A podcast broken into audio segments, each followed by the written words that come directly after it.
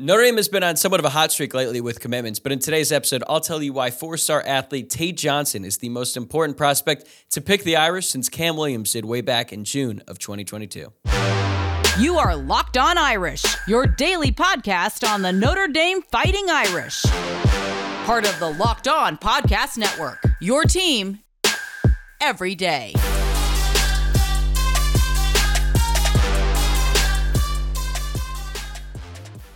What's going on, and welcome into Locked On Irish. It is Tuesday, June 27th, and thank you for making this your first listening of the day. As always, you can watch the show on YouTube or listen wherever you get your podcast. If you're watching along, please like the video below and subscribe to the channel. And if you're on the go and listening to the podcast, please take a moment to rate and review and subscribe if you have not already. I'm the host, Tyler Wojciak. I'm a Notre Dame alum and have been podcasting about the football team since 2020. I've also been covering college football as a producer since 2018, first for ESPN and now at the Fox Sports headquarters in Los Angeles. In today's episode, we've got a big time commitment to talk about. Tate Johnson, the four star athlete from Fort Wayne Northside High School, announced his pledge to the Irish on Saturday. It was probably the worst kept secret in all of recruiting lately. It seemed like literally everyone knew that Johnson was going to pick the Irish when it came time to announce, but now it's official and now we can treat it as such on this podcast. I'll get straight to the point here. This is the most important pickup for the Irish since four star wide receiver Cam Williams committed to the Irish way back in June of 2022, and there's multiple reasons for this. First, Johnson is an extremely talented player. Once he signs in December, he'll be the highest ranked safety commit since Kyle Hamilton in 2019. And as Tim O'Malley from Irish Illustrated points out, he will be the fourth highest safety commit of the decade behind Kyle Hamilton, Max Redfield, and uh, Rexfield, excuse me, and Derrik Allen. Two, because Johnson plays a position of great need for Notre Dame. Okay, he's listed as an athlete. I know that some of the other schools that were recruiting him were looking at him at more as a wide receiver, but the coaching staff at Notre Dame likes him at safety. That's in part because in part because of his skill set at the position, but it's also because safety recruiting at Notre Dame over the past five to six years has been one level below shitty. Okay, see, very bad, not good. And Notre Dame has some holes to fill at the position. It's something that I've been over many times on this podcast, and some of you have listening over the past few weeks and months know exactly what I'm talking about. It has not been good.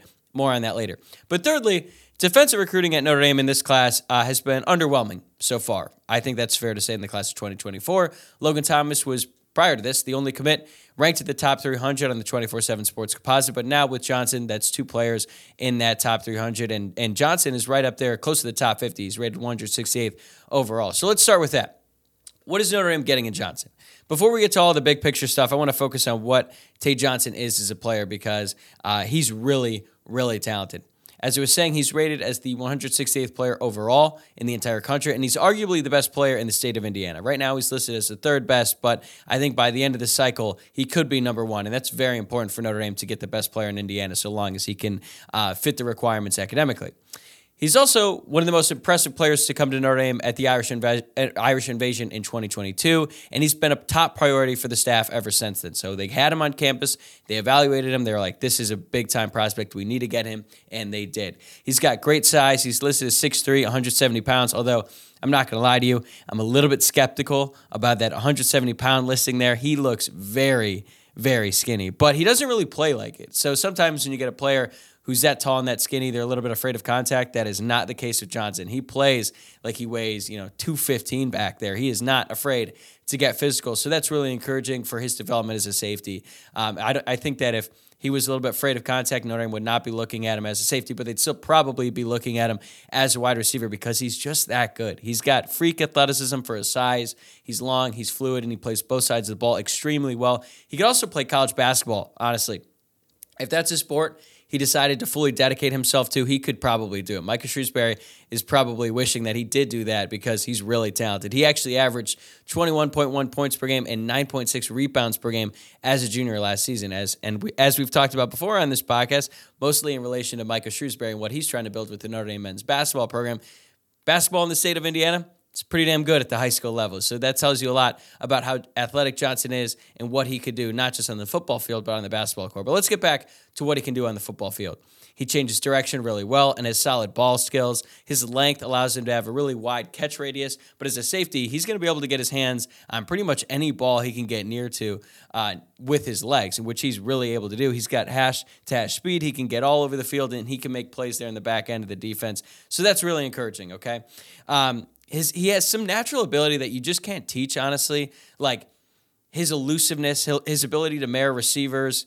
Uh, some guys have it and some guys don't when it comes to football. Some of those natural things that are really hard to teach, the ability as a defensive back to just keep up with guys and sort of mirror their movements, it's really hard to do. And it's and as much time as you can spend watching film, doing drills out there. Some things are just innate, and he's just got him, okay? And that's really, really good for Notre Dame because there are certainly some technical things that he'll have to work out once he gets to the college level, but at least you can count on him being the type of athlete and being the type of football player that should be able to learn those things quickly and accelerate his develop, development once he is you know, practicing full time in the weight room full time with the Notre Dame team. And I think that's encouraging because physically he's going to have to develop a little bit. Like I said, he's listed as 170.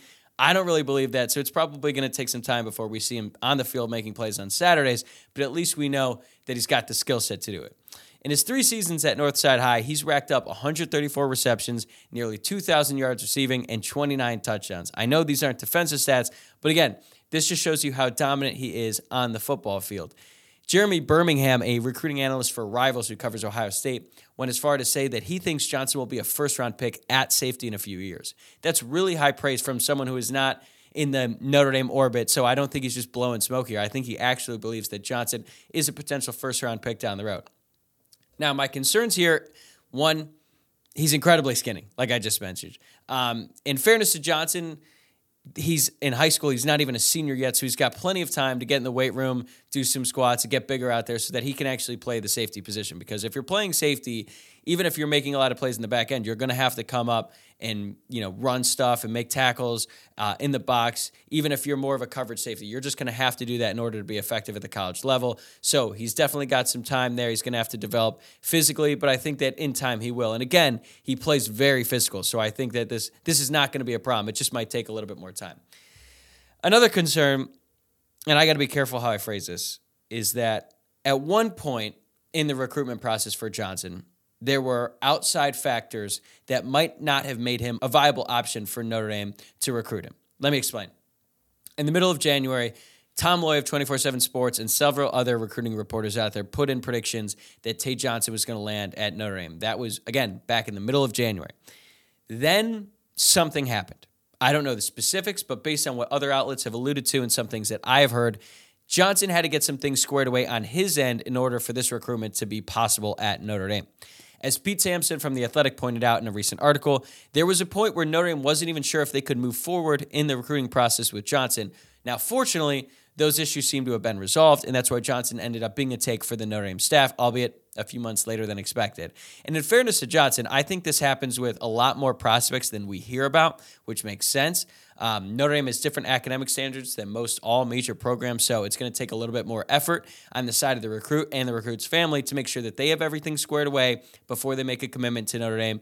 And some cases require more effort than others. When those types of things aren't handled correctly, you end up with a situation like Brandyn Hillman's, let's say, when he failed to meet meet the explicit standards that were required of him to get into Notre Dame after signing day, and then Notre Dame had to release him from his national letter of intent, and he ended up at Michigan. And credit to Hillman, he at least came out and said, "Hey, Notre Dame had standards. I didn't meet them.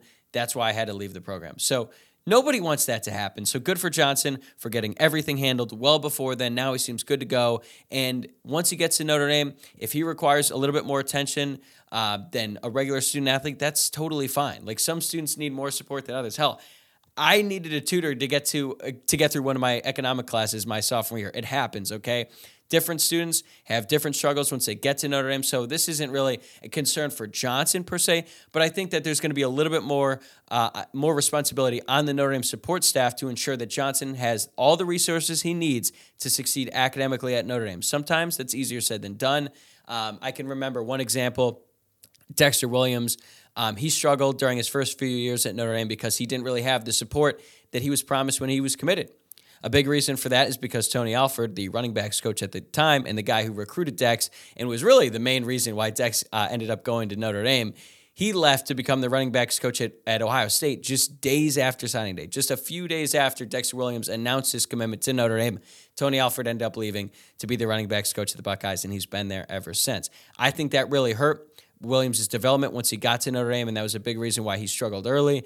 And you know what? That happens, okay? The, the main guy who was there to support him ended up leaving. Now, I think that Marcus Freeman and the Notre Dame staff, They're aware of this, and I think that they're going to do everything they can to make sure that Johnson has everything he needs in order to succeed at Notre Dame academically. I'm just bringing this up because it was a part of the recruitment, and it's something that we have to address in the show. Again, I'm not reporting, I don't know all the specifics, but I just know that at some point in the recruitment, Johnson had to get things squared away on his end, and he did. So credit to him for getting his job done. And now it's on the Notre Dame staff to continue that and to continue continue facilitating him with everything he needs once he steps on campus as a student athlete because at that point it's their problem and they have to make sure he has everything he needs. So look, these are just a couple concerns I have, but there's concerns with literally every prospect off the field, on the field, even with the five stars. So I don't want these to overshadow just how excited I am about Johnson's potential once he gets to Notre Dame. Johnson was one of the few must gets in this class, not only for his talent, but also because of his proximity to Notre Dame. Fort Wayne Northside is located just 90 miles away from campus. And let's be honest, it is not often that Notre Dame has a player of this caliber in their backyard. When they do, when that is the case, they absolutely have to land him. And that's exactly what they did with Johnson. So, credit to the staff for the evaluation and then doing whatever was necessary to get this over the line. Johnson is a hometown kid, and I think he's a home run commitment. And I'm really, really excited to see him wear the blue and gold because I think he's going to be a really fun player to root for down the line. Now, the real question is, is Notre Dame done at safety recruiting the class of 2024? That's coming up after this. Baseball season is in full swing, and there's no better place to get in on the action than FanDuel, America's number one sports book. That's because right now, new customers get a no sweat first bet up to $1,000. That's up to $1,000 back at bonus bets if your first bet doesn't win. Just go to fanduel.com slash locked on to join today. If you haven't been paying attention, my Cleveland Guardians have been riding the ship lately after a rocky start winners of five out of the last seven at the time of this recording. I like them a lot in their series against the Kansas City Royals this week. I think they'll get at least two out of three. So put your money on the tribe. Don't miss your chance to snag a no sweat first bet up to $1,000 when you join FanDuel today. Just go to fanduel.com slash locked on to sign up. FanDuel, official partner of Major League Baseball. Major League Baseball trademarks used with permission. Well, thanks again for making Locked On Irish your first listen of the day. Now let's get to the big picture implications of Tate Johnson's commitment to Notre Dame, and we'll start by focusing at his position, safety. It is one that I've talked about a lot on this podcast, and that is because it has not been a great position at Notre Dame since Kyle Hamilton left. Johnson is the third safety to commit in the class of 2024. Three star Kennedy Urlacher, son of Brian Urlacher, was the first to commit on May 1st, and three star Tabron Benny Powell committed just a few days ago. Neither Urlacher nor Benny Powell are ranked in the top 600 players nationally, so Johnson is the only blue chip safety prospect to commit to Notre Dame in this cycle. Obviously, safety is a huge position of need, as I was just saying, and you know what? I've done it before. I'm going to do it again. Let's go through it. In the 2020 class, the would be seniors in 2023, Notre Dame did not sign a single safety. In 2021, they signed Khari Gee and Justin Walters. Neither of them are still on the team. In 2022, they went over again and did not sign a single safety. And in 2023, they had four safeties committed at one point, but ended up with two after the Peyton Bowen debacle and Brandyn Hillman did not qualify for the school academically, as I was talking about earlier. What does that lead to? Well, it leads to a situation where the only two true safeties on the roster are true freshmen and Adon Shuler and Ben Minnick. Every other safety on the depth chart is converted from another position. Not great, Bob. And to the people who deflect and trash the recruiting services and say how they rank players, look at the facts. Two thirds of the 31 first round draft picks in 2023 were rated as four or uh, five star prospects out of high school. Of course, there are exceptions, but that's exactly what they are exceptions. They are not the rule. Look at the schools who are dominating college football Georgia, Alabama, even Ohio State. Those schools are not taking many guys ranked outside of the top 600 because odds are those players won't be difference makers at the college level. Maybe Urlacher and Benny Powell will prove to be the exceptions, but I wouldn't bet on that happening. Would you? I wouldn't take your word for it. Okay, I'm sorry if that's the type of bet you're making. So with Johnson on board, Notre Dame has at least one blue chip prospect at one of their biggest positions of need in this cycle. Okay, that's a win. That's a very, very important win. They're not putting all of their eggs in one basket because they signed three guys. They needed the numbers at the position because of all the turnover back there. They could always add a guy in the transfer portal after this year. They could add another grad transfer in Antonio Carter. The good thing for Notre Dame is that Brown um, is the only safety right now who will exhaust his eligibility after next season, so they've got some time. I basically would consider Antonio Carter like a two year player in this class because even though I think he'll have a really strong impact on the team this season, it's really good that they'll have him around next season as well. So they'll have time for guys like Shuler, guys like Minnick uh, to grow a little bit, to grow up a little bit, and then then they'll have these three guys coming in because I think all three. It's probably going to take some time before we see them on the field because I think Urlacher and Benny Powell, they're sort of de- developmental picks. And then even though I love what Tate Johnson is going to be one day, physically it's going to take some time. So they need a guy like Carter. They need a guy like Xavier Watts to step up and Ramon Henderson to step up as well. So right now I feel pretty solid about what types of numbers are going to be getting in there. We'll just have to see if these guys are hits or not. But could Notre Dame add more? Three star Malcolm Ziegler will announce his decision a few weeks from now on July 17th, I believe. And this one's kind of interesting because, like, I've heard some people say that Notre Dame is still at the top of his list, and I've read other reports that the staff has kind of cooled on him now that Johnson is officially on board. So we're just going to have to wait and see with that one. There's also Davis Andrews, this three star out of Utah, who's essentially a prospect in the class of 2026 because of his two year Mormon mission trip that he'll take after he graduates from high school. Look, Andrews is a solid player, but like, can we really count on a guy who won't get here until 2026? Like, that's that's an eternity from now. Okay, just think about how different Notre Dame football was three years ago, and now think about how different it could be three years in the future. Hell, we have no idea what college football is going to look like in the future. So I'm not really going to get all that excited about a prospect who won't who we won't see for another three years. And I think that's understandable. Although I will say, if Notre Dame takes him, it's a good thing. You know, it's not a bad thing that they got a guy like this. So we'll just have to wait and see there. But Notre Dame is probably going to finish with uh, three safeties in this class, in my opinion. Urlacher, Benny Powell, and now Johnson. I, I could be wrong. We still have nearly six months to go until early signing day, and a lot can happen in that amount of time. But I feel that the safe bet right now is that Notre Dame is going to take these three safeties, um, assuming they all stay committed, which I think they will. They all seem very locked in with Notre Dame at this point in time. I don't think we're going to be dealing with any more Peyton Bowen situations at safety in this cycle. Um, and if that's the case, and these are the three safeties who do sign with the Irish, then I would consider it a good haul, but not a great haul. I feel really good about Johnson. And then you just have to hope that either Urlacher or Benny Powell hits because it's unlikely that all three are going to hit. And that's not even really factoring in recruiting rankings that much. Obviously, if you have more four or five star prospects at a position, it's more likely that those guys are going to hit than the, the ones that Notre Dame signed in this, or the ones that Notre Dame has committed in this class right now. But that's really just the nature of modern college football recruiting because you could sign a four star prospect and then that guy could end up leaving for whatever reason. I mean, Notre Dame just lost Logan Diggs at running back, who was a starter, was a really productive player. So you really could lose guys at any point in time. I don't think that's going to happen with these three. So you just got to hope that you know, one, hopefully two end up hitting because odds are one of them is either not going to hit or going to end up transferring. So we'll just have to wait and see. But I really do like these three in pairing them with the class of 2023 guys in Don Shuler and Brandon Minnick. Shuler was the higher rated prospect uh, of the two in that class, but it's very close. 24 7 had Minnick as the 32nd ranked safety in the class, while Shuler was the 28th. So they're right there. I think the fan sentiment towards Ben Minnick uh, when he committed was like, oh, he's just a fallback because we might lose Peyton Bowen. So I think fans were more upset that they likely were going to lose the five star Bowen. And then Minnick was like, oh, okay, wow, we're just getting this fallback, a guy who wasn't recruited that highly. But I think later on in the cycle, people were like, oh, wait, this, this guy might be a dude. And I've heard some really, really good things about Minnick so far. Uh, he's one of the more talked about players who is who've been at Notre Dame for the summer workout so far. I think he's a lot faster than people might give him credit for. I don't know if he's going to be contributing at safety this season. I think that's way too early to tell. But he was on campus. He was an early enrollee. He didn't get to participate in the spring game because I think he hurt his thumb. So anyway, he missed that. But the early reports on him have been good. I'm hopeful that Adon Shuler will be another good player. So then if you get a couple hits in this class, pair that with the two guys in the previous class, and then you're looking at a much different situation in safety. So for as bad as it's been, at safety in recent years. This year's class is a sign that Chris O'Leary and the defensive staff have things trending in the right direction, and that's a great sign for the future of the Notre Dame defense. Speaking of that defense, will Johnson's commitment be the first of several high profile defensive commitments down the stretch for the Irish? That's coming up next.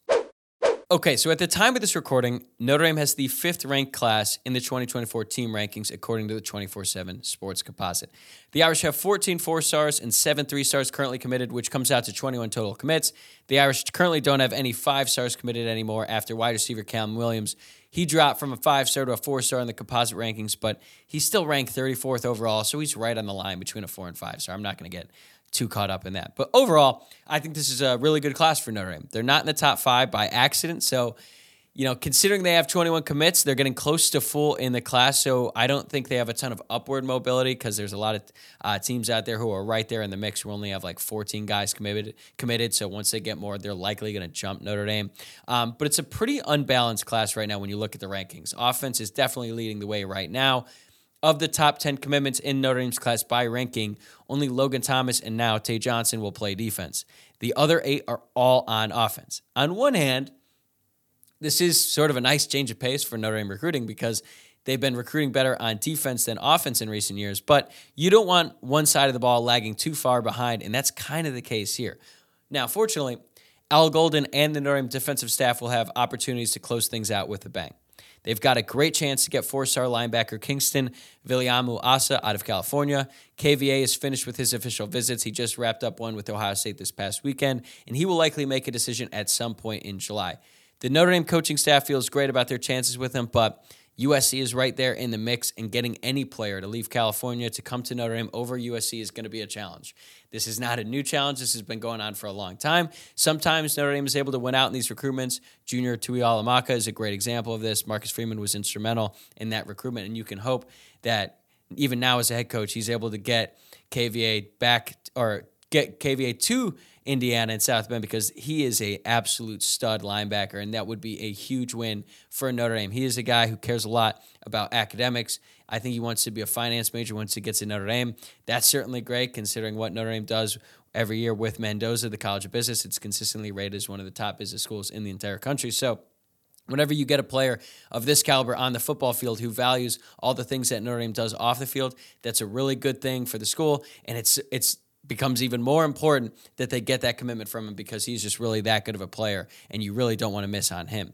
There's also four-star linebacker Bradley Shaw who had a great official visit on campus this past month, but it's going to be kind of hard to prime away from Auburn. It's like basically in his backyard and coming out of that visit, I think a lot of people felt really good about Notre Dame's chances, but this is just what happens in June, right? These if these recruits take their official visits to Notre Dame, and then coming out of that, we're hearing all these great things like, "Wait, are they about to commit?" Well, not exactly, not always, okay? And then more time goes by and that glow sort of goes away, and then they have to really think about all their visits, and then you know the deal. I think that, like Elijah Rushing is is sort of like the inverse of that, right? Where he came to Notre Dame, and normally coming out of the visit, you're like, oh, Notre Dame's gonna have a great chance.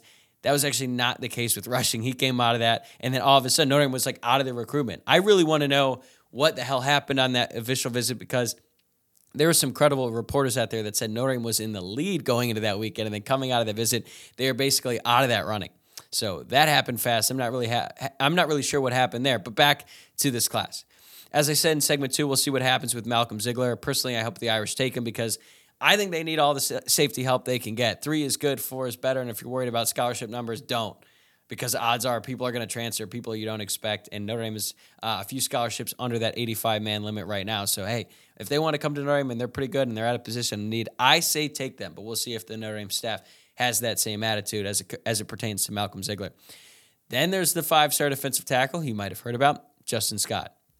Personally, I'm kind of throwing my hands up when it comes to this recruitment. Like, just talk to me on signing day, basically. I'm not going to get a, caught up in all the twists and turns with that recruitment until he announces his commitment. Um, a, a, couple weeks ago, it seemed like Miami was the clear leader, even though that Justin Scott was saying that there were three teams who were the leader, that which made no sense to me then. It makes no sense to me now. But then lately, there's some rumors out there that Miami is cooling because the proximity to home. He's from Chicago, he goes to St. Ignatius High School, so this is a guy that Notre Dame really needs to get because, like I was saying earlier, it's not that often where Notre Dame has a player like that's a high four star, high five star sort of recruit, and uh, that's close to Notre Dame because you know Indiana's not really a hotbed, and shockingly, there's not as many really talented high school football players coming out of the Chicago area that you'd expect. But Notre Dame's got a good chance at Scott. I I'm not going to put a percentage on it or anything. Like I said a few weeks ago, I would have said probably no chance that he goes to Notre Dame, but now maybe they're a little bit more back in the mix. He still has not officially announced an official visit to Notre Dame, so I think that's a giant red flag until he actually does that. I know that there's been some rumors out there that he's going to take an official visit to Notre Dame uh, for the Ohio State game in September. Hey, if that happens, great. That does seem kind of far away from now and he sort of alluded to the fact that he wants to make his decision sooner than later, but I just don't really know. Like I said, this is a very weird recruitment. All the different stuff that's already out there. So many conflicting reports, so many different things. I think he just likes the recruitment process. He likes the attention. He's probably going to drag this out pretty long. And you know what? I understand it. That's what a lot of five stars do. When Notre Dame is in the running for five stars, you got to kind of deal with this stuff because that's sort of the nature of the business. So maybe they'll get Scott, maybe they won't, but that would be a huge pickup for Al Golden and the defensive staff for obvious reasons. I already went over Elijah Rushing. I don't think they're really in that anymore. So we'll just pretty much discount him. So looking at a big picture, if Golden somehow gets a commitment from Scott and KVA with the addition of Johnson now at the back end, we're going to have a much different conversation about this defensive recruiting class because, you know, assuming all the other commitments stay, Notre Dame would be getting two blue chip prospects on the defensive line in Scott and Logan Thomas. And then an absolute stud linebacker in Kingston, Viliamu And now they have Tate Johnson, another blue chip in the defensive backfield. I, I'll admit, I think it's pretty unlikely at this point in time that they get Scott um, and they get KVA, but it's not impossible. As a matter of fact, I would say it's probably more possible this week than it was a week ago. So I do like Notre Dame's chances a lot more with Kingston than I do with Scott. But again, a lot can change between now and signing day. It's recruiting. We know how wild this can get. At this point, the Irish only have a few spots left to fill in this class, and how the staff is able to close on defense with these blue chips is going to make or break this class in terms of Will it finish in the top 10 or will it fall outside of the top 10 like it did last year, even though it was ranked, I think, number one in the country at this point in time? Now it's, at, uh, it's ranked fifth. So we're just going to have to wait and see. But that is going to do it for me today. Thanks again for making this your first listen of the day. As a reminder, please subscribe to the show on YouTube or wherever you're listening to the podcast. You can also follow the show on social media to stay up to date on the latest news surrounding Notre Dame and everything we've got going over going on over here on the podcast. The Twitter account is at Locked On Irish. The Instagram is at Locked On Irish Pod, and my personal Twitter account is at Tyler W O J C I A K. I'll see you guys tomorrow.